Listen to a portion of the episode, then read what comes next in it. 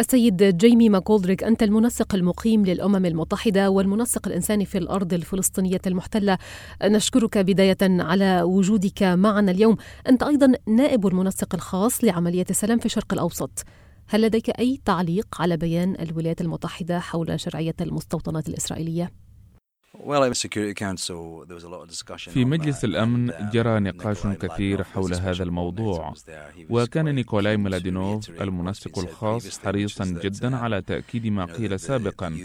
وهو أن الأمم المتحدة تأسف للإعلان الصادر عن الولايات المتحدة ومفاده بأنها لم تعد تنظر إلى المستوطنات على أنها تتعارض مع القانون الدولي.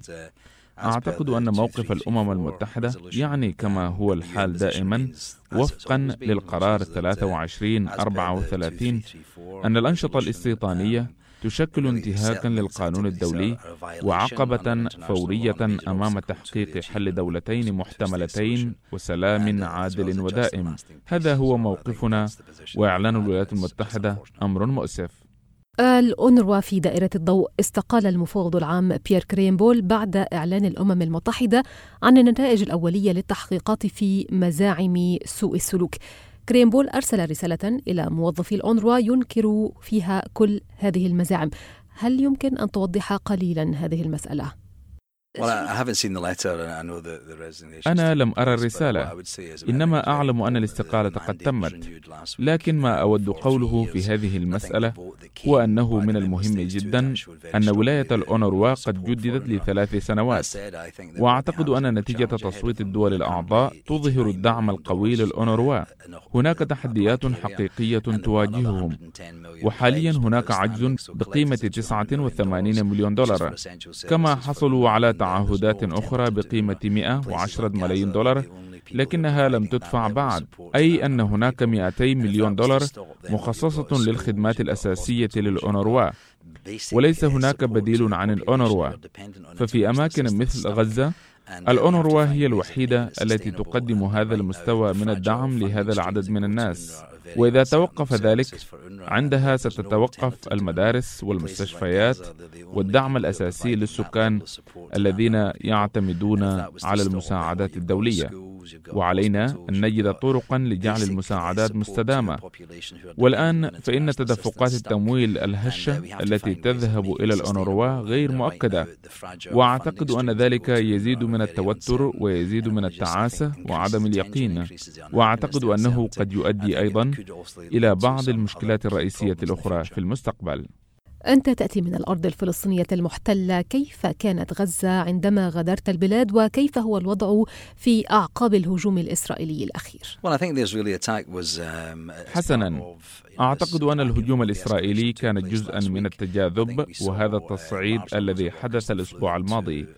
أعتقد أننا رأينا عددا كبيرا من الصواريخ التي تطير إلى مناطق قريبة في إسرائيل. وأعتقد أن هذا أمر مؤسف لأنه عشوائي ضد السكان المدنيين. ولكني أعتقد أن مقتل 34 شخصا في غزة ومن بين هؤلاء ثمانية أطفال وعشرون امرأة أعتقد من الواضح أن هناك مأساة كبيرة هناك. وقتلت عائلة بأكملها في واحدة من الهجمات. وأعتقد أنه يجب إجراء تحقيقات مستقلة ونزيهة في هذه الأحداث من أجل بناء الثقة والدعم. وما نأمله هو أن يستمر الهدوء الذي خيم يوم الجمعة الماضي حيث توقفت مسيرة العودة الكبرى. ونأمل في أن يستمر الهدوء لأن الناس متعبون من المرور بتلك الأوقات العصيبة لمرات عديدة. وإذا رأيت الطريقة التي يعيش بها الناس في غزة والظروف التي يتعين عليهم تحملها فتدركين أن اليأس والقنوط واضحان. أعتقد أن الوضع مأساوي جدا.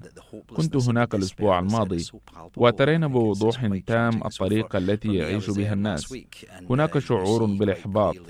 هناك حنق وغضب بسبب الحصار الخانق هناك. وأعتقد أن الوضع سيكون دائما هشا ما لم نفعل شيئا أكثر استدامه وجوهرية. عفوا قلت إنه لن تنعقد مسيرة العودة الكبرى يوم الجمعة. هل هذا يعني أنها توقفت؟ توقفت للأسبوع الثاني على التوالي. هذه هي المرة الأولى في تاريخ المسيرة. يقال إن الناس ما زالوا يتعافون من مقتل 34 شخصا والمأساة الأخرى التي رافقت التصعيد خلال الأسبوع الماضي. إذا هو توقف مؤقت. هل سيستأنفون قريبا؟ أعتقد أنه توقف مؤقت وسيستأنفون قريبا. حسنا قبل الأراضي الفلسطينية المحتلة كنت في اليمن. إذا أردنا مقارنة السياقين أين تجد صعوبات أو تحديات أكبر؟ لا أعتقد أنه من الجيد بالضرورة مقارنة المآسي. أعتقد أنه إذا كنت شخصا أو شخصا عاديا يعيش في غزة أو في صنعاء أو في أجزاء أخرى لن تقارن نفسك بالآخرين. بل ستقارن نفسك بما لديك وبما كنت عليه من قبل. وأعتقد أنه في سياق غزة ما يراه الناس أمامهم هو مستقبل مظلم ويشبه الكابوس. وأعتقد أن الوضع في صنعاء ربما أقل صعوبة لأنه أزمة جديدة وهناك مكاسب سياسية قد تحققت بالفعل من قبل المبعوث الخاص. يبدو أنه قادر على إحراز بعض التقدم مع الأطراف. والأمور تسير في اتجاه أفضل مما كان عليه قبل عامين. في غزة أعتقد أن قضية المصالحة بين فتح وحماس ما زالت بعيدة. على الرغم من اقتراح إجراء انتخابات في المستقبل أعتقد أنه حتى يكون هناك توجه فلسطيني موحد فلن تكون هناك محاولة لتحقيق مصالحة مع إسرائيل. وأعتقد أنه من المهم أن يتقدموا في هذا الصدد. لكنني أعتقد أن المأساة هي نفسها في أي أزمة. فدائما ما يعاني الأكثر فقرا والأكثر ضعفا. ونفس الشيء ينطبق على فلسطين واليمن. أفقر الناس الأشخاص الذين يعيشون في ظروف هشة للغاية. الأشخاص الذين تم التخلي عنهم أو الأشخاص الذين حرموا من حقوقهم أو الأشخاص الذين ليس لديهم حكومة تعمل لصالحهم منذ حوالي أربع سنوات أو عقود هم الذين يعانون. ما نراه هو مثال على تلك المعاناة من خلال حياة الناس اليومية في كلا المكانين. لكن الآن لأنني في فلسطين دعونا ننظر إلى فلسطين. فالناس يكافحون بشكل يومي بسبب البطالة. على سبيل المثال في غزة 54% من الأشخاص عاطلون عن العمل. وسبعة من أصل عشرة أشخاص هم دون سن الثلاثين عاما. أي أن سبعة من كل عشرة أشخاص ليس لديهم وظيفة يستيقظ الناس في الصباح وينظرون إلى هواتفهم المحمولة فيرون شبابا في الخامسة والعشرين من العمر في إيطاليا أو في لندن ويقولون لأنفسهم لماذا لا يمكنني الحصول على وظيفة وسيارة؟ لماذا لا يمكنني أن أتزوج؟ أن أسافر؟ أن أتمتع بالحرية؟ بحياة طبيعية؟ حياتهم اليومية هي أشبه بالكابوس لأنهم يعيشون في مكان بائس هم ينظرون عبر آفاق البحر الأبيض المتوسط ويلاحظون أن في الجانب الآخر يستمتع الناس بالعطلات وبحياة جيدة وهم عالقون في القطاع وأعتقد أن هذا البعد يؤثر عليهم. ولهذا السبب أعتقد أن لدينا بعض المشكلات النفسية الخطيرة هناك. ولهذا السبب نرى ظاهرة الانتحار. ولهذا السبب يتعاطى الناس المخدرات. أعتقد أن الناس يحاولون فقط التخفيف من واقعهم. وأعتقد أن هذا هو السبب الذي أدى إلى بدء المظاهرات. نعم نحن نعلم أن مكتب تنسيق الشؤون الإنسانية يراقب ويرصد الوضع في الأرض الفلسطينية المحتلة. إذا قارنا ما وثقته الأوتشا هذا العام بالعام الماضي أين نحن؟ هل تحسن الوضع؟ لا أعتقد أن الوضع أفضل ولا أعتقد أن الإحصاءات تحكي القصة ما يحكي القصة هو البعد الإنساني للأشياء وإذا نظرت إليها من وجهة نظر خارجية فإن التمويل الذي بحوزتنا أقل مما كان عليه في العام الماضي. كما تعلمين حصلنا على حوالي 57% من خطة الاستجابة الإنسانية التي وضعناها والتي تبلغ حوالي 200 مليون دولار.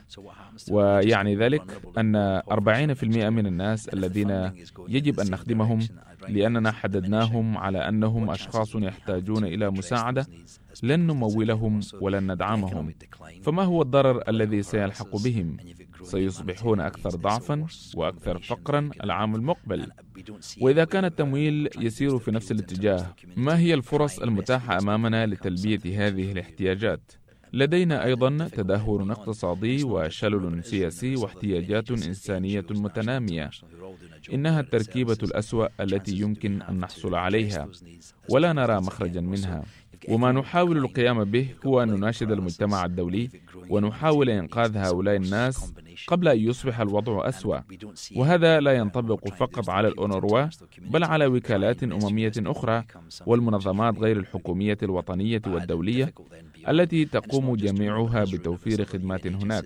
ثم يتعين علينا إيجاد طريقة لوقف هذا الانخفاض في التمويل الذي يحدث في غزة وفلسطين التي لم تعد تتصدر أولويات الدول للتمويل. علينا أن نجد طرقا لإخبارهم هذه القصة. ولا أعتقد أن القصة الإنسانية وقطاع الصحة مثال جديد على ذلك. ونحن نأمل في أن يصل صوتك إلى آذان المتبرعين. شكرا جزيلا لك السيد جيمي ماجولدريك.